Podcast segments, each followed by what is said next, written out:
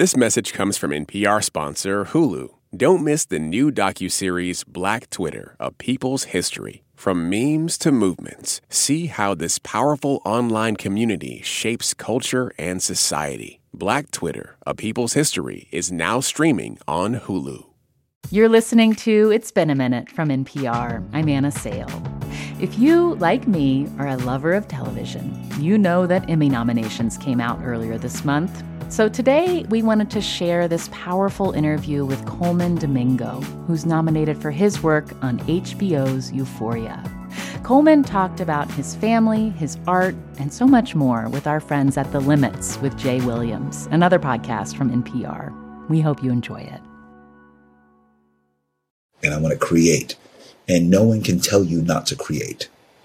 No one can tell you not to create. So just create the thing and don't wait.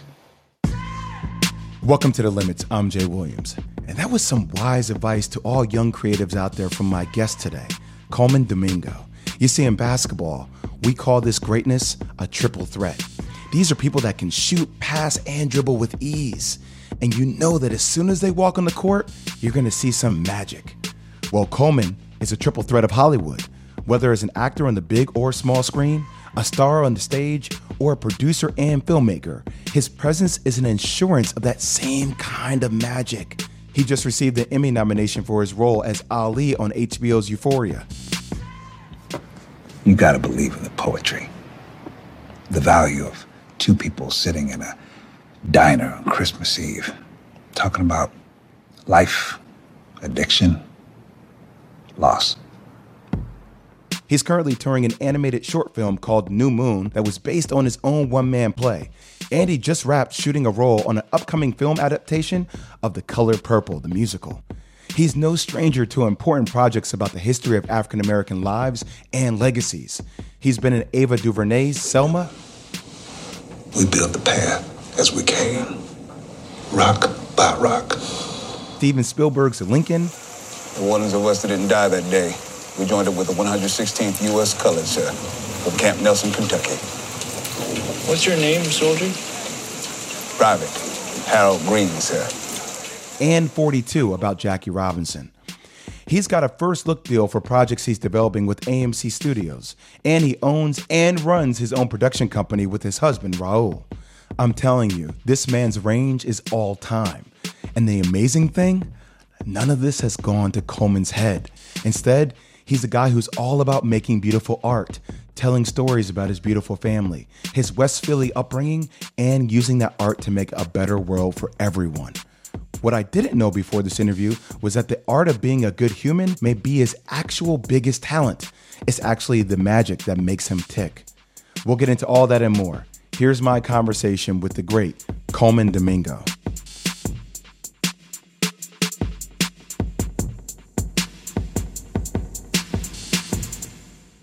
First off, my brother, I want to say congratulations. Uh, it, it's incredible to see you get an Emmy nomination for your role in Euphoria. It, it, it, seems like you focus on making art, and it's just not the awards, but it has to feel nice to be recognized, huh? Yeah, Jay, it does. It does. I mean, I've, I've been nominated for things, and and I, but I think the things that are important to me sometimes I feel like they go by the the acknowledgement may go by the wayside or the amplification of it, but I do know the impact of it. And that's what I think I've become even more committed to and connected to is the impact of what I'm doing, uh, and staying with my nose to the grind and doing the work. I feel like that's always been the most fulfilling thing. I had a, I had a conversation with uh, Denzel Washington some years ago when we were shooting Ma Rainey's Black Bottom. He was a producer of. He says, you know, Colman, you know, for years I, I thought it was about the awards, but it's not. It's, it's about the rewards. Mm. You see the impact that it's making. That's even more important. He said the awards will have to catch up. And that's what I kind of feel like what's happening. I feel like the awards are catching up to the impact of the work that I've been doing. And it's like, you know, because for, for, years, you know, you have many times where people are like, you know, saying, oh, this work may be recognized with some award in some way. And it doesn't happen. And it's like, I don't want to, you know, that to be part of my um, career or thoughts that it's about that. But let me tell you, it sure is nice when it does happen. And for me, mm-hmm. to be very honest, when I got the Emmy nomination the other day, I actually um, got a little teary because, and I realized as I recognized it, I don't even, it wasn't even for myself. I think it was for everyone who poured into me, who wanted this for me, who, who wants that amplification because they're like, you should be recognized. Your work should be recognized. The, the character, the role, the show. And so I felt like I know it's for the people who give me a lift, who believe in my work. And, uh, I think it's not only for me, but it's really a lot of it is for them because I have so many people who pour love into what I do. I love that. It's not about the award, it's about the reward. What are some examples of that impact that you have seen come to fruition? Uh, some of the greatest uh, impact has been through letters of uh, testimony from people who've been affected by the character of Ali in Euphoria. Um, for those that may not know, Ali is truly the, um, I don't know, sort of the uh, moral compass of Euphoria uh, when the world is spinning off its axis and our central protagonist played by beautifully by Zendaya, her character Rue. Uh, you know, Ali comes in for accountability, some gallows humor, for some um, perspective, and uh, he holds our our uh, addict accountable. He's a recovering addict himself, and um, I, when I tell you the impact has been extraordinary because I get letters from people saying, you know, you saved my life, or you you made me feel like I wasn't alone. Um, I, I, had an Ali in my life. Uh, you helped me understand my son. I got one of the most incredible notes that I actually shared with um, uh, Zendaya and Sam Levinson, our, showrunner, writer, and director producer, because it was so impactful. I it, I think it just it leveled me this young woman said, uh, My mother suffered from um, the disease of addiction for many years. And I was always so angry at her. And eventually her disease took her away, took her off this planet. And she said, through the show and through uh, the impact of Ali in particular, I started to understand my mother and forgive her.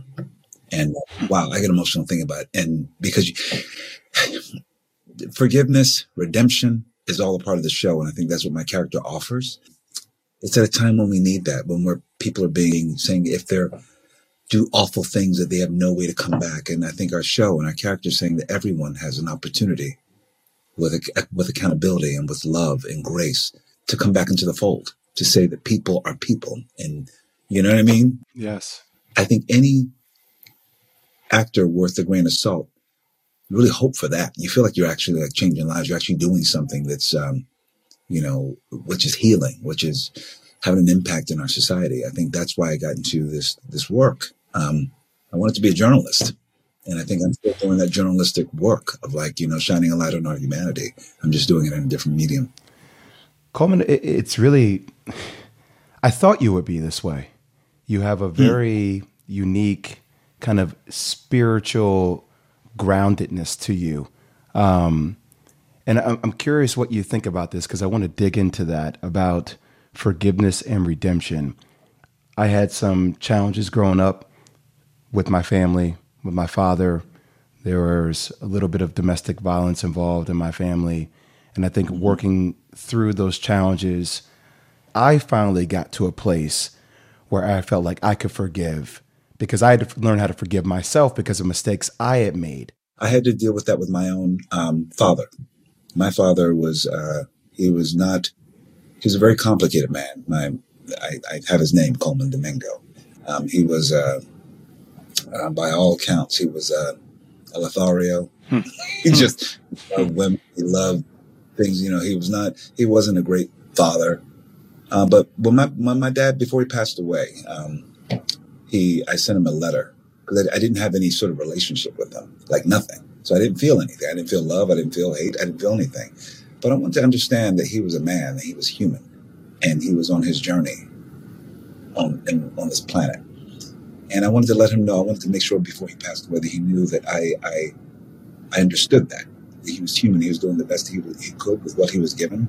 I have to look at you have to look at history of someone's trauma, like why a person is actually doing what they're doing. It's not always about us. you know what I mean? I think the healthy thing is realize it's not about me the way that dad could be a good dad, the dad that I wanted him to be. But I'd understand he was a human being and he had his own trauma that he was dealing with. Once you understand that, you understand it's just human. And I'm like, brother, I, I send you peace. I send you joy, light, and laughter. And just know that I, I thank you and I have gratitude for you uh, giving me your name, giving me um, a chance on this planet. And I wish you well on your next part of your journey. And I think that, and, and I wanted to feel, I don't even know what, what I still, even just talking about it. It's not, it's more complicated than just feeling love. Cause I think love, when people say I love you, it's very kind of easy. Hmm. It's something more complicated. It's like, no, I have some gratitude and I have some understanding. And I think that's more human. Colman, I want to dig into something because uh, there's so much complexity to it. And I've met so many people that have given their name to their child. But during your formative years, having the same name as your father and obviously carrying that weight because of that missing relationship with him, how did you navigate that? Uh, that's a great question. My dad was always shrouded in mystery. I knew um, certain things about him that he's from Belize, that he he would come and go because my mom and um, dad parted when I was about eight, but he would show up on occasion. Um, maybe they parted when I was about seven because he would come back here and there, but he would come back as, you know, that dad. He would come back with um, a yellow Cadillac and he always wore all white.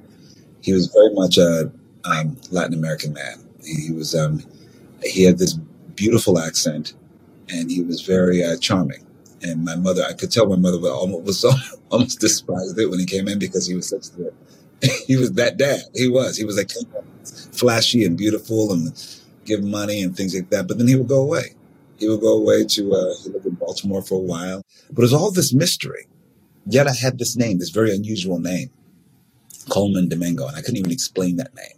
And you know what I mean? Uh, you know, I wanted to be named like John or Joe or even Joaquin. You know, I was like Colman Domingo. People are like, what is that? Coming up, Colman Domingo on adapting his original one man play into a new animated short that's already winning awards. Stay with us. This message comes from NPR sponsor Discover. Here's a familiar situation. You have a question about your credit card. You call the number for help and can't get a hold of anyone. If only you had a Discover card. With 24 7 US based live customer service from Discover, everyone has the option to talk to a real person anytime, day or night. Yep, you heard that right. A real person. Get the customer service you deserve with Discover. Limitations apply. See terms at discover.com/slash credit card. Last year, over 20,000 people joined the Body Electric study to change their sedentary, screen filled lives. And guess what? We saw amazing effects. Now you can try NPR's Body Electric Challenge yourself. Listen to updated and new episodes wherever you get your podcasts. Colman Domingo has one of the widest ranges I've ever seen. He can do it all, guys. He can play heroes, villains, he can write, direct, produce, he can go big and also very small and do it very intimately. And we're about to hear about a new film that he wrote and played every role in. It just so happens to be animated with an animation team that he met during the pandemic remotely. Talk about trust and intuition. And based on the awards they're already getting, it's paying off. Back to the show.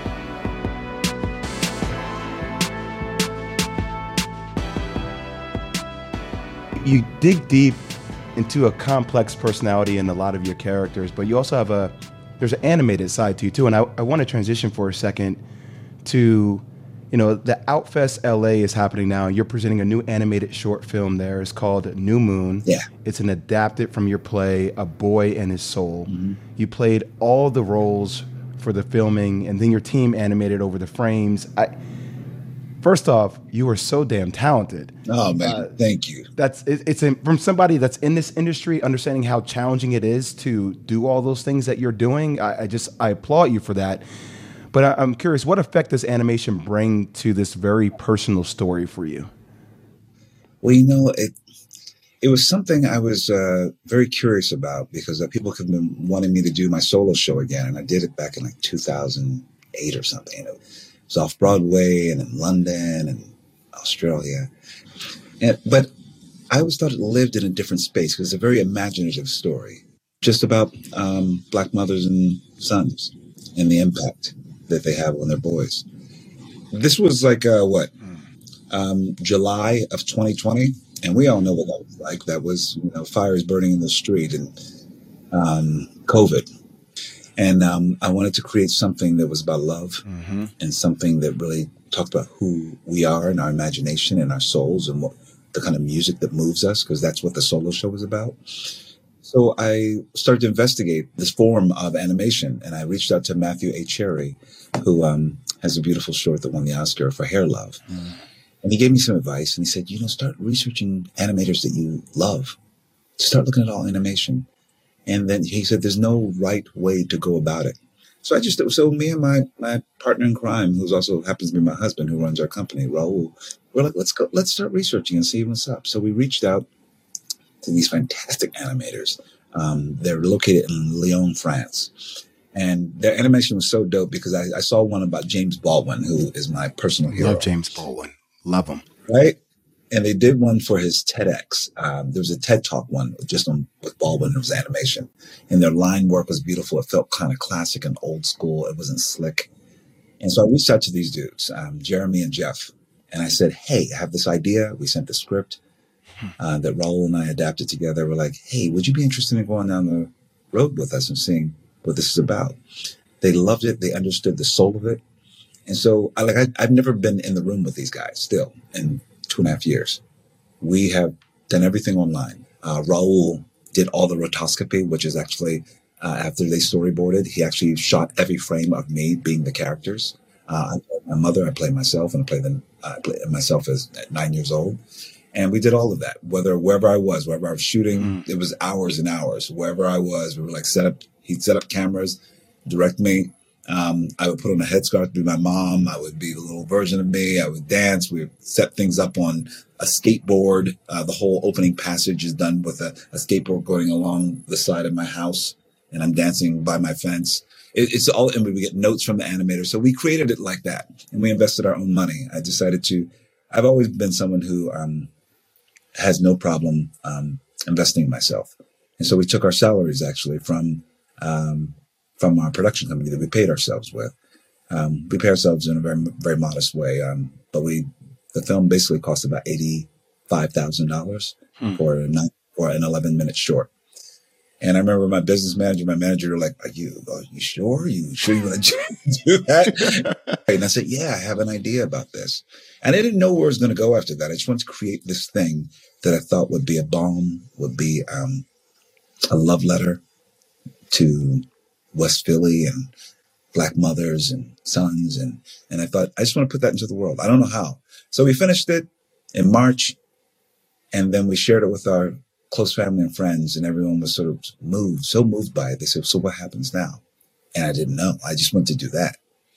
So, uh, they said, you should, um, we talked to our teams and like, they said, how about the film festival circuit? Get it out there that way. And then Matthew H. Cherry, he even said, he said, I think, he said, I think this has a chance for an Oscar.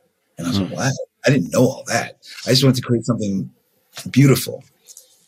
I love when I see like pure art that that derives from passion. And I have issues. I'll openly state this to you.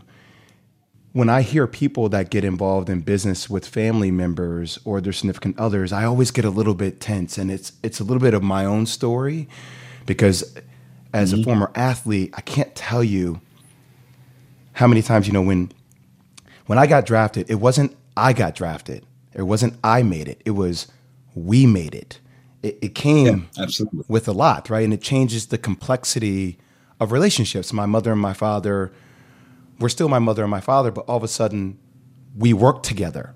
I was paying their salary. It was a it was a different dynamic that I think at a young age for me I really wasn't ready for. And I you and your husband having a business together in Raul, how, have you guys had conversations about how you deal business wise together? And is that separate from your out of work relationship? How do you guys navigate that?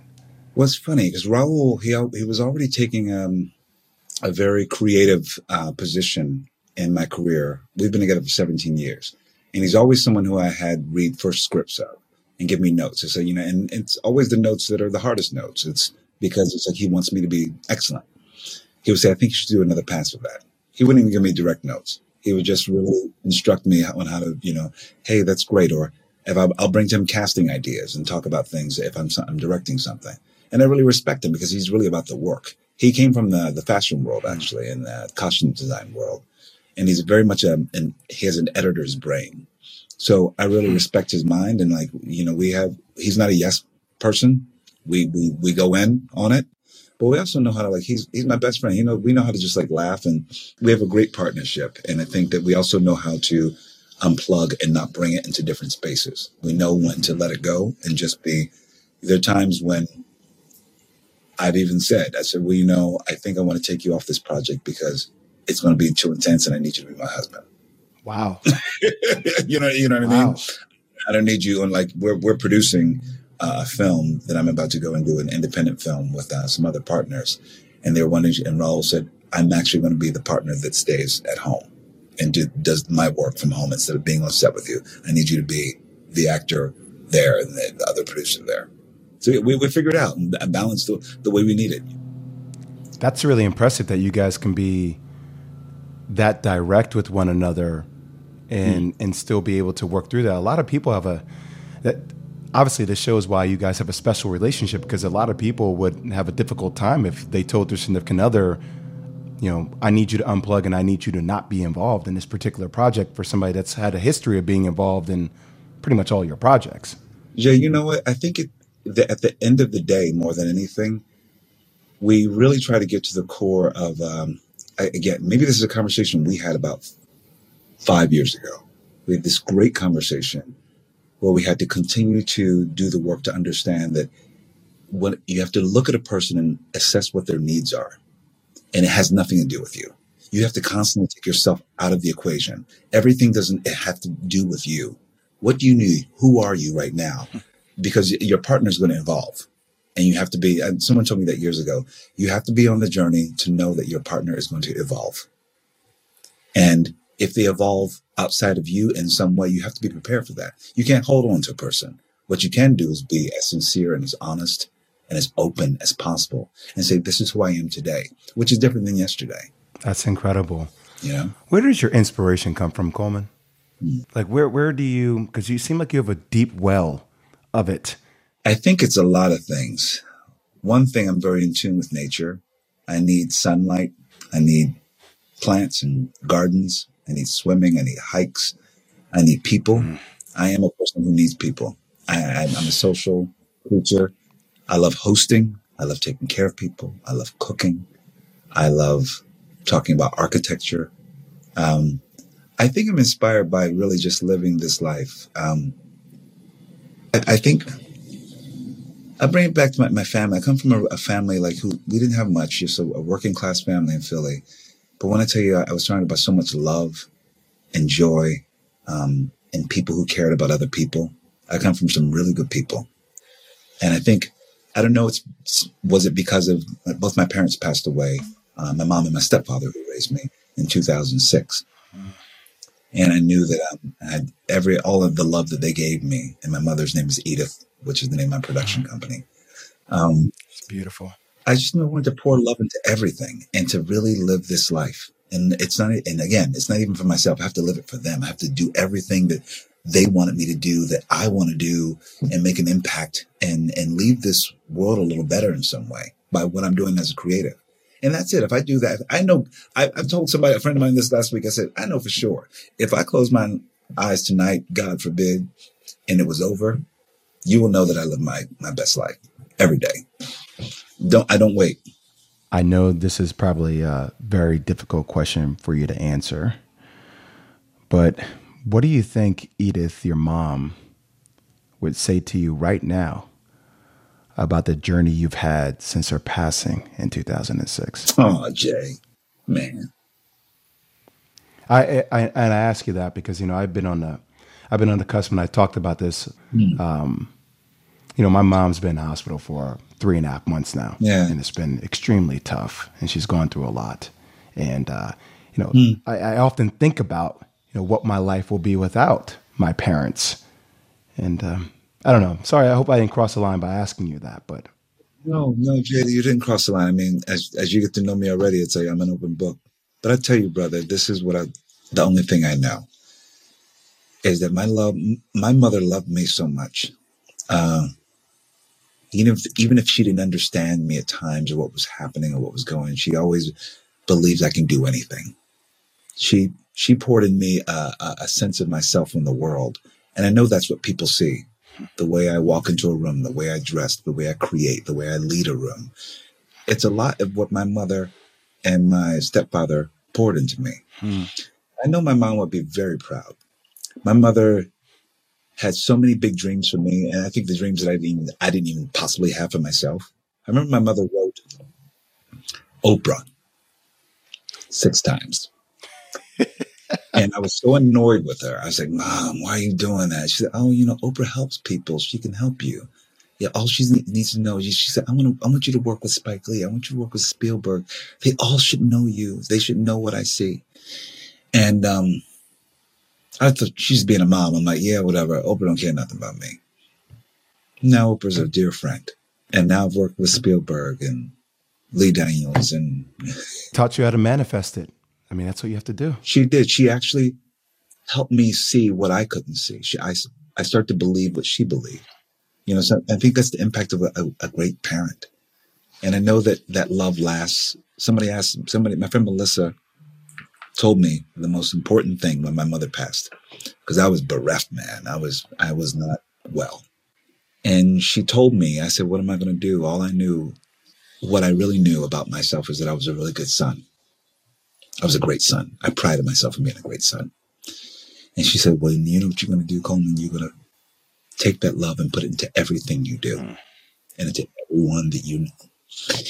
And man, um, I'm sorry, man. I've just it's it's a really it's an emotional week because I've done so many there's so many incredible things that have happened this week. Um, and things that are bigger than what I imagined for myself. Um, and I know it's because of my mother's love. And I know that she'll be very proud.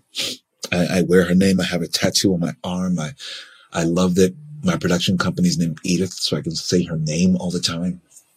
Um, that's what you do. That's what you do with uh, that love. That love does last. I didn't know it would last like this, but it does. And it's every single day. It's all the time. And I know what I'm doing it for. Up next, Colman Domingo on playing a villain in the film adaptation of The Color Purple musical, produced by Oprah Winfrey. Plus, some advice for young black people trying to break into the entertainment industry. Stick around. This message comes from NPR sponsor Teladoc Health. There are lots of reasons for wanting to be healthy family, work, living a fuller life. Teladoc Health understands. Whether you have diabetes, high blood pressure, or just need to manage your weight, Teladoc Health can help. Visit teladochealth.com slash what's your why for more information. That's T-E-L-A-D-O-C health slash what's your why. Colman always has a lot of projects up in the air, all at the same time, including acting in the upcoming film adaptation of the Color Purple musical, produced by the incomparable Oprah Winfrey. He plays the film's villain, Mister, and for such a sweet and kind human being, I had to know what it was like to go to such a dark place. In your upcoming role in The Color Purple, you got a chance to spend some time with Auntie Oprah as I like to call her. I wrapped it uh, night before last at 5.30 in the morning and I flew back to LA, which is why I think I'm still, I'm just emotionally just available right now. So take, take me there. I mean, like one of the most iconic movies to ever exist. And it's such a deep, deep thing. Just tell me what that experience was like overall. Oprah said in particular that um, that this film, this experience with uh, Alice Walker's words will change our lives. She said that very clearly. She said, it's changed mine. She said it's part of the legacy of hmm. uh, it's it's Alice Walker's ancestors that are so ingrained in her book, which is why the book, how it's lived in many forms, and that's living in a musical feature form uh, with me playing Mister. And Fantasia said this the other day. She says, you know, I've been I thought about how much I've been going through playing the role of Celie, and then I had to think about you, Colman. She said, because you're such a sweet, sweet person.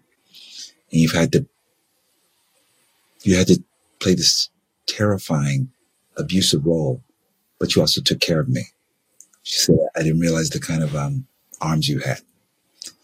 Because I knew that I had to put love around this. I had to, you know, I know I've been tasked in a great way by Oprah and Steven Spielberg and Alice Walker and, and, and Quincy Jones to be the, uh, to help be the uh, leader of this. And, and that's what I did. I, I know I led this production with all the love and grace that I could and just to make sure everyone was doing their best because it felt like we have a huge responsibility.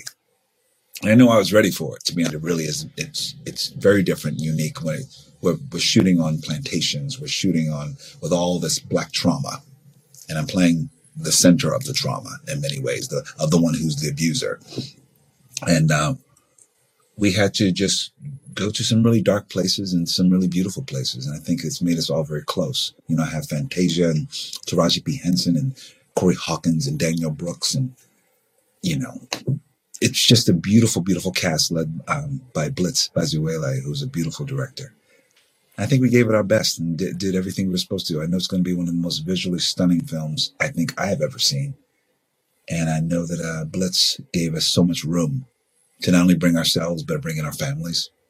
We don't have to, I think the majority of the cast, am I right, are all African American. So mm-hmm. it was required for us to just go into our, our uh, families and our history of being black in America and bring that in. Okay, I'm going to go in here because um, I think my daughter's going to act. I can't make this up, Colman. She's about to turn four in October. Her name is Amelia Brooklyn Rose Williams. And she, wow, well, that's you. You did it by that yes. name. Okay. Oh, yeah. Well, maybe, maybe, maybe I'm manifesting it. Maybe I'm speaking that into existence. I don't know. But I, you have such a light about you. I automatically came on the screen when we spoke. Thank you. First meeting. The adaptation of getting to a place that is dark and being a true character and translating that anger and that misunderstanding and that pain. Where do you even find that place? Because i don't, I don't sense any ounce of that in you as a person. Hmm. i think i choose the light. We all choose the light. You can choose darkness too. It's very human I have darkness, deep wells of darkness in me. I think, but the choice every morning is to wake up, to set, set my course for the light and to be love in the world. But Colman, that's exactly my point. That's a choice that people make. I know I make it every single day. It's easy for me to think about I'm walking with a lamp. But when you have to go to a dark place and stay in that dark place, how did you how did you even get there first off? And then how do you pull yourself out and then go back in to pull yourself back out? That's that seems like a strenuous tiring, exhausting type of process. It is. And so the, the, the way I had to set myself up is I had to understand at the core of Mr. is that he's a broken human being. He's me if things didn't work out, if I didn't achieve my dreams, if I was at that place, at that mid place in my career where I was constantly bartending and not getting jobs and, and my parents were both dying and I had nothing. He's that guy where I could have made the choice to say, at all. And to, to go to the darkness. It could be darkness within myself. Baldwin would always talk about it. Go look for the light. There's always light in darkness. I naturally go there, but I do know I have a lot of darkness in me as well. I think dark thoughts like everybody else. So I think that like I can tap into that stuff. And I think those things are the, all the complicated things that you help to build a character. You don't just think that he's a bad guy or terrible or abusive. You think all the complicated stuff you think that he's hurt, that someone didn't love him, that he wasn't given affection, that he wasn't given understanding. That stuff creates darkness. That's the complicated nature. So what I hope to have given to this character Mister is a real complex depiction of him. And for you to understand that he is actually human and he's broken and he's hurting. And that's why hurt people hurt people. This is how I understand the character. This is my way into the character, not just saying he's terrible and awful, but I want you to understand and also be seduced by it. My challenge is like for you to be seduced by Mister and think he could have been a good guy. He could have been a loving guy. He could have been a generous guy. But because of the way he is in the world, maybe a black man in the world at that time, trying to have access and agency in his life and didn't have it, and it turned to darkness That's interesting. That's complicated. It, it seems like, a, and I know in each human being there is such a range, right? Range from experiences to personality traits. Mm-hmm. But your ability to tap into different ranges and parts of who you are and really let those parts blossom is beyond amazing to me because your range is I'm a, a villain on Fear the Walking Dead to being a Narcotics Anonymous sponsor on Euphoria to a pimp in Zola. Eh, do you take any small pieces of these characters with you as you move forward in your own persona? I'm sure I do in some way. It's funny. I think that, but they all live in me in some way. Maybe that's why I'm, I'm, I'm attracted to certain characters. And, and usually it's something about the character that I'm curious about it's a, it, usually it's not an easy character. There's always something a little weird or off about this character, and I'm not I'm attracted to. So even like Zola, I had to find out where was the pimp that lived in me. where was the pimp that lived in you? The, there, there's a pimp in me somewhere. Apparently, apparently, and he's. I don't know. I, I, I like to just build such a complicated character with whatever character that is, and I do take a little bit of each character, I think, with me, but I think I also pour, it always comes from me. They're always, they're in me somewhere. Um, and, uh, I don't know. I think that they, they, I, I was always a kid who sort of watched everyone because I had a lisp growing up. So I didn't speak a lot because I was being teased and I wore my brothers and sisters hand me down clothing. So, you know, I'm running around with like pink Pro-Keds. I wasn't a cool kid. So I watched things a lot. And so, but I think because I watched and listened, I, I was able, I think that's what I look at now. I think I was able to tap into people because I watched everyone. I didn't talk about it, I watched. It's a superhuman power. Um, you know, in an interview on W Magazine, you mentioned how black actors are often pigeonholed mm. in a certain version of themselves in a film. What's your advice for young black actors who want to disrupt this process just as you have? What a great question. What I like to say to young black actors in particular is to have a true sense of who you are and in this in this business. And that that only comes from that comes from study, that comes from interrogation, that comes from understanding the landscape of our industry as well. It's not just all creative, a lot of it's business as well. Like I love the fact that I play I play pimps and I play civil rights leaders, you name it. I think that that's that's interesting to me. I'm, I've never been interested in playing a version of myself. Mm. I'm a character actor, craftsman. I would say I've always admired people like Christian Bale or Philip Seymour Hoffman. Um, and I've always wanted to be like them. And, and I never thought, and I didn't understand why there weren't a lot of black actors that you can say compared to them. And I know that I've been becoming that because also, but I've made choices you know, and I've made choices whether if something wasn't there to create the role. So that's what I would say to uh, really expand your breadth and vision of what not only the character is about what you're putting out to the world. I just take it on as a, that's part of my responsibility as a creative. Um, and also how we do it and who we invite into it. I think I've always been a businessman in that way. I've always had my own theater companies and um, you know, I, I, would have a theater company and have, you know, $500 to produce something. I've always done it like that since I started in this industry 32 years ago. So I think that we always have to um, take chances on ourselves and not wait for opportunities. We have to create the opportunities, whether it's writing them, whether it's producing them, whether it's directing them. Um, and not only just about stuff that we're in. I think we have to have a. Uh, I know that I have a consciousness of like, once I started my production company, I think people ask me, what was it going to be sort of like this lack of a better word, sort of egocentric production company where it's just about things for me. I'm like, no, I want to create things for others and to make sure things are there. You know, projects about women and about, you know, you know, uh, characters that I like to see. It's not about me. I don't, ha- I can just produce it. You know, you know what I mean? You have to have that spirit, I think, especially as a black person in this industry. I've never had the luxury to just want, do one thing. Mm-hmm. That's maybe it's the first time I've ever said that. People ask why I do so many things and in so many different mediums. It's because I wanted to stay in it and I wanted to do hmm. work and I want to create. And no one can tell you not to create. No one can tell you not to create. So just create the thing and don't wait. I, so I'm, I'm going to dig a little bit deeper here on this one. Obviously, some things have been occurring as relates to the Supreme Court rulings that have sparked a lot of conversation, abortion rights and things of that sort. But there's even talk of future legal changes like bans on same sex marriage.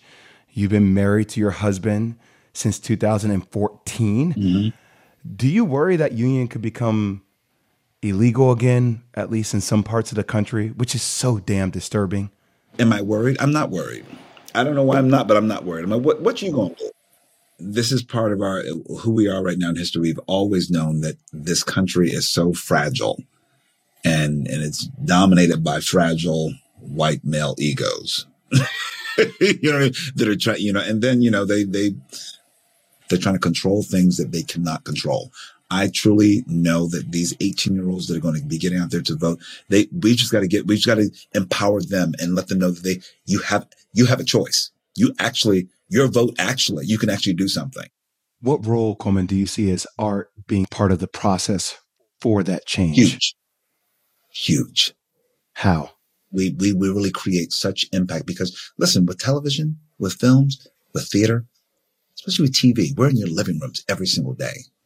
You know, we're showing, you know, why does a show like Queer Eye, why is that so successful now?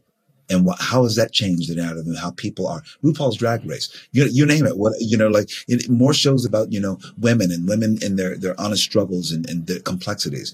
This is the way we change minds, actually, because we're with you every single week and in your living room. You know what I mean? You'll you'll change the way you feel about um, women's reproductive rights, about you know gay couples and, and marriages. You'll see that my marriage is just as is probably probably even more normal. you know what I mean? Yeah, you know, yeah, we have very sort of like perfunctory. It's, it, we're married. Yeah, we just you know we do things together. We do what everybody else does. What's the problem? yeah, yeah, and, and, we and we pay our taxes and we do. We, we're good citizens and good human beings. What's the problem? Because you don't believe in it. If you don't believe in it, don't get married to a same sex person then. But do I know I've always been a person. I'm not a person that marches out in the streets. I'm just not that person. I am like the, the I would say the the people like the the Ralph Ellisons or you know where I use my mm-hmm. pen, I use my access. I can do here. I know I can donate money to this uh, this clinic. I know I can make uh, I can purchase a bathroom that's for you know uh, all sexes. I know I can do things. I know what I can do. I know what I can do here and how can affect change right around me that's the most, I think that's very powerful because I'm like, if I'm working, worried about this, somebody that's worried about this, we all win, then it's bigger. But I can't worry about all the big picture stuff. I'm like, let me affect what I can affect in my, in my communities, in my neighborhoods, you know? Please keep leading. Please keep informing. Please keep having open forums of discussion so people can participate because it's, it's not only in your art, it's it's in your energy. You know, I, I go back to that line by Denzel Washington. It's not about the award; it's about the reward. And the reward that I hear from you in our conversation today is so much about the process and being able to articulate that process, and that's so helpful. Colman, I, I I can't applaud you enough for all your successes, but honestly, they pale in comparison to the person you are. And I appreciate you giving me and our audience the time today to learn more about who that person is. Thank you, man. Thanks, Jay. This has been really, really wonderful. I appreciate it. Thank you to our friends at The Limits with Jay Williams. This episode was produced by Devin Schwartz, Mano Sundaresan, and Lena Sensgiri. The intern is Danielle Soto. The executive producers are Karen Kenny, Veralyn Williams, and Yolanda Sangweni. Additional production and editing came from Janet Woojeong Lee and Jessica Mendoza. Listeners, take care of yourselves. We are back on Friday. I'm Anna Sale. Talk soon. This message comes from NPR sponsor Leesa. Good sleep should come naturally. And with the new Natural Hybrid mattress, it can. A collaboration between Leesa and West Elm, the Natural Hybrid is expertly crafted from natural latex, natural wool, and certified safe foams to elevate your sleep sanctuary and support a greener tomorrow. Plus, every purchase helps fuel Leesa's work with shelters and those in need. Visit leesa.com to learn more. That's L E E S A.com. This message comes from NPR sponsor Capella University. With Capella's FlexPath learning format, you can earn your degree online at your own pace and get support from people who care about your success. Imagine your future differently at capella.edu. All that sitting and swiping, your body is adapting to your technology. Learn how and what you can do about it. I really felt like the cloud in my brain kind of dissipated. Once I started realizing what a difference these little breaks were making, there's no turning back for me. Take NPR's Body Electric Challenge. Listen to the series wherever you get your podcasts.